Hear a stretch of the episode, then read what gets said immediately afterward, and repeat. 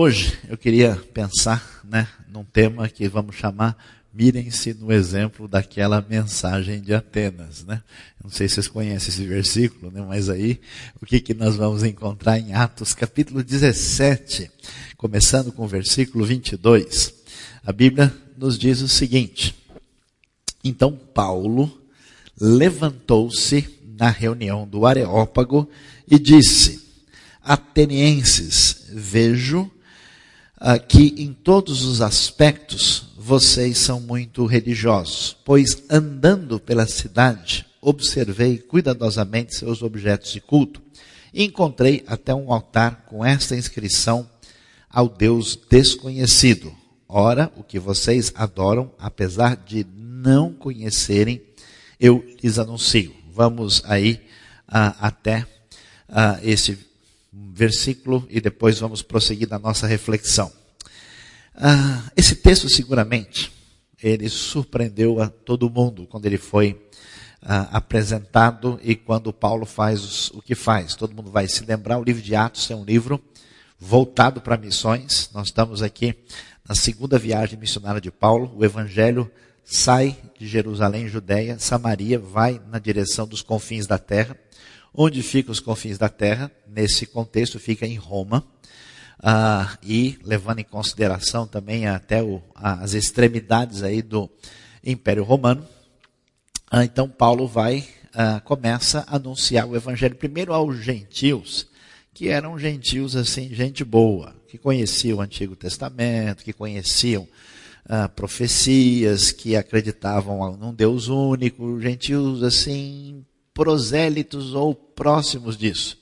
Mas agora não, o evangelho começa a atingir gente que não tinha nada a ver com esse conhecimento. E eles ah, então começam, né, os, começam a receber essa palavra. E nós vamos chegar num caso bem mais, vamos dizer, extremo. Né? Paulo, na sua segunda viagem, quando ele vai passar ali pela região ah, de Filipos, que a gente vê no capítulo 16, Tessalônica, Bereia, e aí vai chegar a Atenas. E Atenas é o centro cultural da vida grega, a famosa cidade com a sua colina elevada, né? a, a chamada Acrópole, com os monumentos assim extraordinários que lembram da época de ouro de Atenas do século V e até um pouco do século IV antes de Cristo, o famoso século V, século de Péricles, quando realmente a Grécia chegou no seu apogeu ah, de cultura e de força. E nós vamos lá ver um lugar que é chamado a Colina de Marte, esse Areópago. E Paulo vai falar do evangelho para os atenienses. O que surpreende é que Paulo, quando chega ali ah, para falar com os gregos, ele vai se comportar de maneira muito distinta do Paulo que a gente conhece. Ele não abre a Bíblia, ele não cita versículo, ele não usa uma terminologia que a gente esperaria de um apóstolo Paulo ou de um rabino Saul ou Shaul. Ele começa a falar para os gregos, para os atenienses, dentro do contexto que esses gregos vão poder entender o evangelho. E aqui nós vamos ter um princípio muito especial e fundamental ah, que a gente chama o princípio da contextualização ah, missionária. Ou seja, todo mundo que evangeliza, todo mundo que faz missões, todo mundo que prossegue fazendo alguma coisa em favor da compreensão do Evangelho, precisa sempre trazer uma mensagem que faça sentido para quem ouve.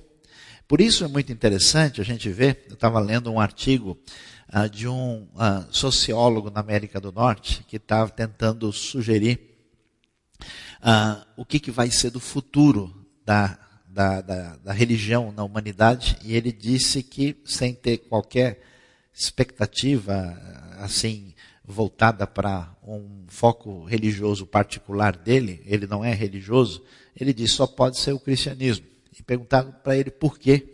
Porque ele falou, só o cristianismo consegue se adaptar a todos os lugares, em todos os contextos, de maneira adequada, porque o cristianismo tem esse elemento de contextualização. A pessoa não precisa se tornar aquilo que ela não é enquanto cultura, enquanto uh, suas tradições pessoais. Ele vai ouvir a mensagem de Deus. Por isso é interessante que essa missão contextualizada, ela se fundamenta naquilo que a gente chama teologia da encarnação. Deus, quando resolveu a salvar e atingir o homem com a sua graça, ele se tornou um de nós. Ele se aproximou.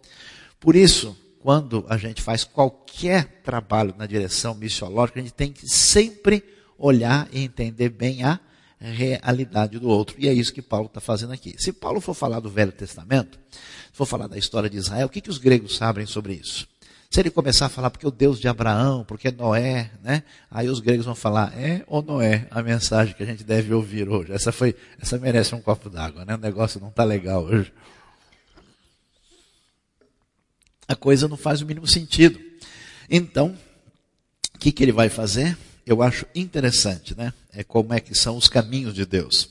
Eu esperaria que Deus fosse pegar um um missionário mais ah, adaptado para a realidade desse mundo grego. Mas logo Paulo, que teve essa formação de fariseu, alguém que estava criado dentro daquele judaísmo estrito, ah, ele tem o desafio de entrar em Atenas no meio dos ídolos pagãos gregos, e o ídolo pagão grego dispensa aqui comentários sobre como é que ele é descrito na, nas imagens, né? E você imagina só o coração, né? Paulo, a Bíblia diz que ele se revoltava no seu interior ao ver a idolatria da cidade. É a mesma coisa que pegar um crente assim, nascido né, na igreja baptista, criado na escola dominical desde pequenininho, jogar ele num, num, num ambiente assim cheio de estátuas de feitiçaria e ver como é que ele se sente lá dentro. Paulo, nesse ambiente, vai e ele vai conversar com os atenienses. E o que, que ele vai fazer? Uma coisa que muitos cristãos não percebem e não fazem quando vão anunciar o evangelho. O sujeito chega já batendo, já chega dizendo, ó, fulano está todo mundo errado, a coisa não é bem assim. Paulo procura uma ponte de contato para comunicar a sua mensagem. Ele vai ver que Deus, e aqui é muito importante, que é o Deus da aliança, também é o Deus da história. O Deus que agiu no seu projeto de redenção e de salvação é um Deus que também ah, é conhecido parcialmente na experiência humana e isso deve servir de ponte para a gente proclamar o, o, Evangelho. É interessante observar então que ele anda por lá até que ele acha um ponto de contato. Ele vê um altar escrito ao Deus desconhecido, porque esse é o grande drama do mundo pagão, né? eles querem agradar todas as divindades, vai que uma ficou de fora e eu vou ter problema aqui, eles vão ficar nervosos comigo. Então, deixa eu colocar aqui um, um altar coringa. Qualquer Deus que se sinta né, discriminado no meu panteão, olha, não, você não percebeu, mas o seu nome está lá. Né? E assim, esse altar foi descoberto. Não Atenas, eh, não na Grécia em si, uh, mas uh, no Império Romano foi achado. E então Paulo vai dizer: olha, esse Deus desconhecido que vocês estão aqui adorando e não conhecem, é exatamente esse que eu vim anunciar para vocês. E essa história, ela nos lembra de uma outra história no Antigo Testamento, ah, que para aqueles que gostam de estudar bastante essa questão missiológica, é, é, muitos desses autores têm chamado esse elemento de fator Melquisedeque. O que, que tem de interessante nessa história? Lá em Gênesis 14, aparece uma história muito diferente do que a gente poderia imaginar, quando Abraão, depois de lutar na guerra dos quatro reis contra os cinco, ele volta da vitória sobre esses reis e ele chega ah, ali e vai ah, encontrar Melquisedeque, rei de Salém, que é chamado de sacerdócio do sacerdote do Deus Altíssimo. Abraão trouxe pão e vinho ah, e o Melquisedeque abençoa Abraão e disse: Bendito seja Abraão pelo Deus Altíssimo, Criador dos céus e da terra. E ele é abençoado por esse sacerdote. O que, que é estranho? O texto é tão estranho que tem gente que resolve achar que o Melquisedeque vem de outro planeta. Ah, muitos evangelhos falam, não, isso aqui é Cristo, mas a Bíblia em nenhum lugar vai dizer que Melquisedeque é Cristo. Pelo contrário, ela vai dar o um nome, o lugar, o que, que ele faz. O que, que acontece? Deus começa a sua obra de redenção, seu projeto de salvação por meio de uma aliança, ele começa por meio de Abraão. Agora a pergunta é: Deus está restrito ao contato que ele tem com Abraão? É claro que não. Porque o Deus que salva também é o Deus da criação e é o Deus da história. Então, esse Deus é conhecido, ainda que não na sua plenitude, por esse sacerdote, que significa, o nome dele quer dizer, é, de, meu Deus de justiça, né? meu rei justo, né? da ideia de Melque é rei, Etzedeque é justiça. E ele é um sacerdote que não pertence aí a essa linhagem da aliança, e ele entendeu que no mundo antigo, quando havia vários deuses, que havia um Deus acima de todos, que era o Deus Altíssimo. E de alguma maneira ele conhece Deus, ainda que não de maneira plena e completa. E quando Abraão uh, vai a oferecer ali a sua gratidão diante de Deus, Melquisedeque funciona como sacerdote, sendo ele um sacerdote de Canaã. Isso vai mostrar para a gente uh, como é que existe um conhecimento de Deus fora da relação com a aliança. Por que, que tem esse conhecimento? Por várias razões. Primeiro, porque o ser humano é feito à imagem e semelhança de Deus. Quando a gente vai anunciar o Evangelho, vai fazer missões, vai pregar para a pessoa, você sabe que o maior aliado que você tem é a própria pessoa. Por mais que ele tente, tente negar, tente dizer algumas coisas, fique nervoso, no fundo, no fundo, sendo ele imagem e semelhança de Deus, um ser espiritual, um ser moral, tem algo dentro dele que clama por essa realidade e ele tem um certo conhecimento de Deus. Além do ser humano ser imagem de Deus, ah, esse ser humano percebe uma realidade que é, inclusive, a razão porque Deus tem direito de julgar as pessoas. Você pode ver isso em Romanos 1, Salmo 19, né? Os céus declaram a glória de Deus, o firmamento anuncia a obra de suas mãos. Um dia conta isso a outro dia. Então há uma pregação sem palavras por meio da própria criação.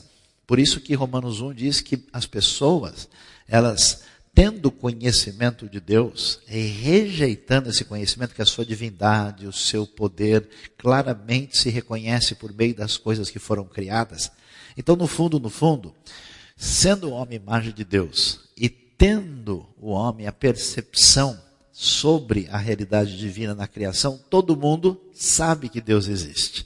Todo mundo tem intuitivamente uma percepção ligada ao sagrado, à eternidade, à ética, e isso está dentro da pessoa.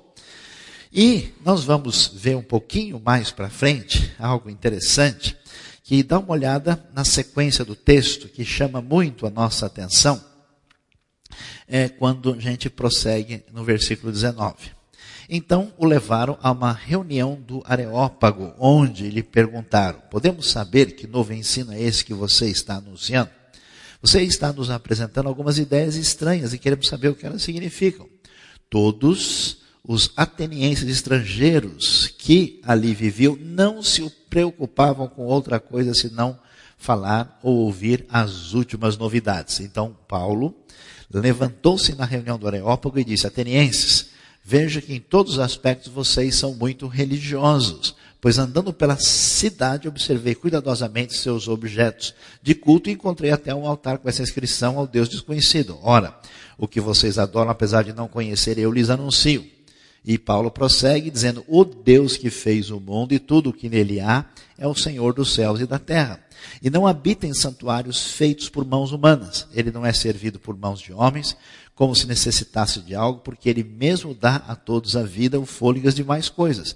De um só fez ele todos os povos, para que povoassem toda a terra, tendo determinado os tempos anteriormente estabelecidos os lugares exatos em que deveriam habitar Deus fez isso para que os homens o buscassem, talvez tateando pudessem encontrá-lo, embora não esteja longe de cada um de nós, pois nele vivemos, nos movemos e existimos, como disseram alguns dos poetas de vocês, também somos descendência dele. É incrível o que a gente vai encontrar no, na mensagem, na palavra de Paulo, quando ele vai dizer o seguinte: o ateniense, Sabe a história de vocês?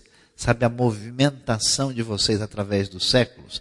Vocês acham que isso passou assim, sem que o, o Senhor do universo percebesse? O lugar onde estão os povos, tudo o que acontece na história, é, em Deus é que a gente se move, por causa dele que a gente vive e por ele todas as coisas acontecem. Aliás, o Paulo vai dizer: vocês conhecem os poetas de vocês? Né? Vocês já ouviram a bossa nova? Vocês já estudaram a literatura? Vocês, vocês, foram na Semana de Arte Moderna, lá em 1922, né?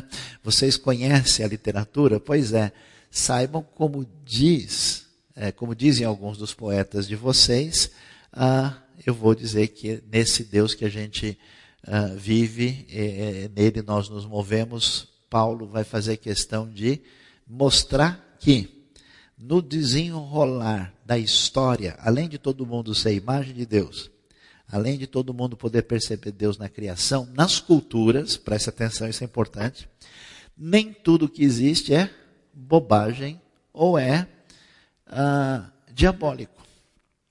Há várias coisas em todas as culturas do mundo que representam um resquício da história de Deus né, na atuação no meio do povo. É uma história interessantíssima que eu gosto de me lembrar. Um amigo meu que foi missionário no interior de Angola. E subiram e encontraram um povo lá que vivia nas montanhas que ninguém tinha acesso. Tanto é que eles precisaram, precisaram arrumar um tradutor. E quando eles chegaram lá para tentar anunciar o evangelho, ah, o pessoal falou: não, não, aqui vocês não vão falar nada. Vocês primeiro vão sentar e vão ouvir. E aí eles começaram a conversar e o povo, mediante a ajuda do tradutor, começou a dizer: ó, antigamente na terra todo mundo falava a mesma língua. E acontece que o pessoal aprontou muito, então nós fomos castigados pela divindade, e aí as línguas se multiplicaram, se confundiram, e cada um foi para um canto, e nós saímos andando por causa disso. Passamos por tais e tais lugares, até que a gente se fixou nessa região, e a gente tem criado gado e vivido aqui, né? E essa é a nossa história, agora é a vez de vocês. Vocês podem contar o que vocês vieram contar para a gente. Falar, então, nós viemos trazer um livro aqui para o senhor que conta a sua história. Falou, como assim a minha história? Posso ler para o senhor? Aí ele leu Gênesis 11. Aí o homem falou, não é que o livro é bom mesmo? Não é que ele tem coisas interessantíssimas. Quer dizer, nós vamos encontrar em todos os contextos da experiência humana uma ponte que prepara a pessoa para ouvir a realidade do Evangelho. Por essa razão, Paulo vai trabalhar em cima dessa realidade. Porque aquele Melquisedeque era alguém que conhecia alguma coisa sobre Deus, ainda que não plenamente, foi suficiente, inclusive, para que ele ah, fosse sacerdote aí na ocasião da oferta de Abraão e abençoasse Abraão. E por isso que no livro de Hebreus, Jesus vai ser chamado de sacerdote segundo a ordem de Melquisedeque. E as duas razões importantes para entender isso é o seguinte: quando Jesus é apresentado no Novo Testamento, ele tem que cumprir três funções muito claras. Ele precisa ser o profeta. Deuteronômio 18 vai dizer que Deus vai levantar um profeta semelhante a Moisés. Quem não ouvir, esse profeta será eliminado do meio do seu povo. Quem é o profeta, a última palavra de Deus? É Cristo Jesus. Jesus tem que ser o rei davídico, da tribo de Judá, cumprindo a aliança davídica de que ele seria de fato o rei. Então, qualquer judeu que tinha a Torá ou Tanar na mão e fosse conversar com um judeu que tivesse crido em Jesus, ele dizia: Está vendo esse aqui? Ó, ele é o profeta, ele é o rei. Aí daqui a pouco o judeu ia falar: Mas ele é o sacerdote. Aí ele fala: Como assim sacerdote? Ele não pode ser sacerdote, porque o sacerdote, em toda a tradição do Antigo Testamento, é um sacerdote da tribo de Levi, é um sacerdote que vem de Arão. Então, o autor de Hebreus vai falar: Jesus é o nosso sumo sacerdote, ele fez a expiação pelos nossos pecados. A pergunta de todo judeu bem preparado é qual é a base bíblica para isso? Qual é o fundamento dessa história? E aí, então, nós vamos lá encontrar em Hebreus, particularmente capítulo 7, que o texto vai dizer que Jesus é sacerdote, né? É, no capítulo 5, depois no 7, segundo a ordem de Melquisedeque. Que quer dizer isso? Quer dizer que Jesus é um sacerdote que dispensa genealogia e que dispensa um sacerdócio herdado através de uma sucessão de linhagem. Por isso que ele vai dizer que Melquisedeque, sem genealogia, sem pai nem mãe, não é que ele brotou do chão, não é que ele caiu da estrela, ou veio do fundo do lago, ou surgiu do nada. Quer dizer que ele não precisa de linhagem genealógica para ser sacerdote. E qual é o segundo aspecto mais importante ainda que surge nesse, nesse contexto? É que Melquisedeque está fora do povo da aliança, apontando para a realidade de que Deus ia alcançar as nações e os gentios. Então, nesse sentido, nós vamos ver que o, o enfoque é esse. E por isso, os que gostam de estudar teologia, Uh, gostam de reforçar uma coisa muito importante para a gente entender a nossa relação com as pessoas descrentes a quem nós testemunhamos, que a gente chama de graça comum. Nós temos a graça para salvação. Nós temos a graça recebida de Deus que perdoa os nossos pecados.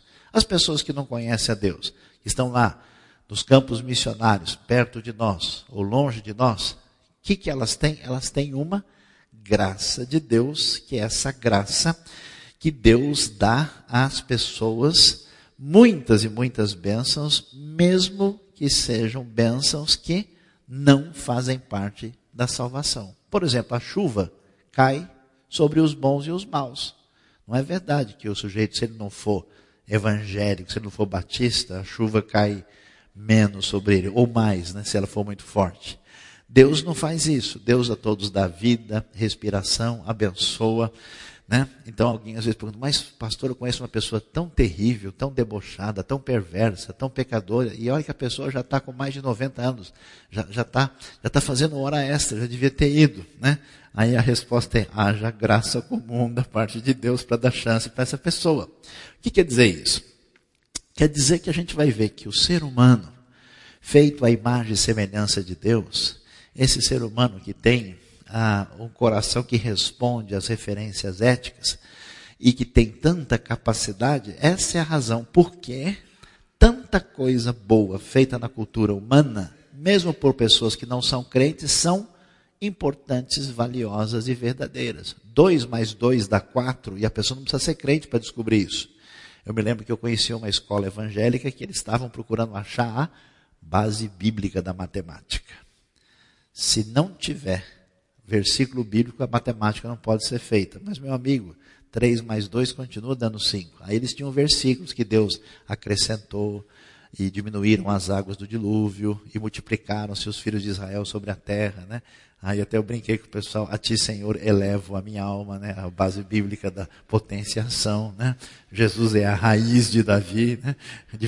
É elevado a menos três, né? Então, como é que funciona? Esse tipo de coisa é que provoca um problema que é o obscurantismo religioso evangélico, que a gente não entende que muitas manifestações da cultura estão relacionadas a essa realidade. A graça comum, ela atinge a realidade do intelecto. Tantas pessoas são abençoadas por Deus e são capazes de fazer tantas coisas valiosas. É, por quê? Porque Deus deu graça a essas pessoas. Deus mostra a sua graça comum no mundo todo, porque se Deus fosse simplesmente ser juiz, todo mundo que está fora da sua vontade morreria de imediato. E Deus não faz isso.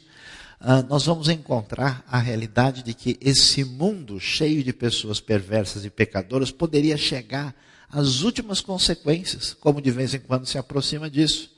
Certo momento. Por que, que a coisa não degringola de vez? Porque tantas pessoas sinceras, motivadas por elementos positivos estão aí marcados por alguma graça de Deus na sua vida.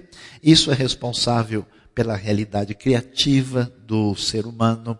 Nós vamos encontrar essa realidade tanto no domínio social como no domínio religioso da experiência humana. Por exemplo, as diversas expressões de fé e religiões do mundo. É tudo bobagem que eles falam? É claro que não. Eles falam coisas adequadas, senão ninguém acreditar. Se todo mundo pregasse só loucura, né, somente os mais loucos entrariam nisso. Só que, apesar de nós termos tantas iniciativas adequadas nessa direção, Paulo vai deixar bem claro para os atenienses que o que eles conhecem sobre Deus é insuficiente. É um ponto de apoio ah, que permite que a gente continue com a mensagem completa. Porque se a gente imaginar que a graça comum, que esse fator Melquisedeque, está presente em todo mundo, a gente diz, bom, todo mundo, de certa forma, já achou o seu caminho. Paulo não faz isso com os atenienses. Ele começa a falar da vida deles, coloca os atenienses e os gregos dentro do projeto de Deus na história, faz a ponte do Deus desconhecido com a expectativa de resposta para as questões da vida, segundo a fé que os atenienses eh, tinham, mas ele diz para eles: Eu anuncio para vocês Jesus e a ressurreição. Não há como abrir mão do conhecimento do Evangelho. Então, o que, que a gente precisa entender? Que essa graça dada por Deus, que é chamado graça disponível a todo mundo, ela é essa graça que envolve a imagem de Deus no homem, que envolve o conhecimento na criação, que envolve elementos que estão na presente, presentes na história da cultura dos povos. Mas essa graça não é a graça que leva à salvação. Isso não significa que quem tem sido abençoado por Deus de diversas maneiras será salvo por causa disso. A outra coisa importante que a gente precisa entender diferente desse maniqueísmo evangélico, onde a gente simplesmente vê qualquer coisa como sendo ou de Deus ou do diabo, né? como eu gosto de brincar, e repito mais uma vez, né? O sujeito me perguntou se a televisão é de Deus ou é do diabo, né? se a televisão é do diabo, eu falou, se ele comprou e pagou é dele, senão vai dar problema. Né? vai ter é, queixa lá no PROCON, a coisa não vai funcionar direito. Então, esse tipo de falta de percepção da realidade, eu vejo gente, não, pastor, olha, se a gente ouvir o CD do lado ao contrário, a gente vai descobrir que é do diabo. Basta ouvir do lado certo, você vai logo identificar qual é a mensagem que está lá. Esse, ah, eu vi uma pessoa com a camisa que tinha um símbolo assim. É verdade que a Coca-Cola, né? É, gente mestre, vira de cabeça para baixo, olha, aparece uma coisa do demônio, né? Eu acho que se o demônio toma muita Coca-Cola, ele vai ter problema no estômago também. Não sei quem está mais em desvantagem aí. Então, nós não devemos rejeitar as coisas boas que as pessoas fora do ambiente da igreja fazem como se elas fossem todas más e perversas. É interessante, né? Alguém chega para mim, escuta, mas a gente pode ouvir música do mundo? O que quer dizer música do mundo? O hino nacional, a música do mundo? Eu acho que até é mais do que muitas outras, porque ele fala pátria amada, idolatrada, salve, salve, é muito mais complicado. Né? Ah, a música ah, que a gente vai ouvir, a Sonata ao Luar de Beethoven, a música do mundo, a música, como é que é? A gente coloca nessa caixinha, a gente entende que muitas das manifestações e expressões estéticas que foram feitas, elas marcam a beleza da realidade do ser humano que é feito à imagem e semelhança de Deus. Então a gente muda. A, igreja, a música ela é edificante ou não é edificante? Ela tem proposta positiva, é a mesma coisa. Ouvir Handel e Fernando de Sorocaba, por exemplo. Deixa eu tomar mais uma água aqui agora. Essa foi grave, vocês têm que orar mais pelo pastor, porque foi o que me ocorreu na hora, e não foi revelação. Por isso, como esse mundo é de Deus, do Senhor a terra, né? o mundo, a sua plenitude, tudo que nele, é, tudo que neles é, há, nós devemos entender que há muita coisa boa que está fora da igreja, pois tudo é de Deus. E quando nós vamos anunciar o Evangelho e fazer missão, nós vamos descobrir que o coração da pessoa que não conhece a Deus, muitas vezes é nosso aliado, porque ele possui essa revelação natural na consciência e às vezes na história da cultura. Muita coisa interessante tem sido feita no Oriente. Você sabe como é que o pessoal prega o evangelho na China? Eles descobriram que muitos dos antigos ideogramas chineses, que a gente não sabe exatamente a razão, pode ser contato com cristãos antigos ou com judeus, já que os judeus estão na China desde muito tempo, ou pode ser algum outro tipo de influência que o pessoal não conseguiu entender. Vários dos ideogramas chineses têm mensagem do Evangelho. O que é justiça?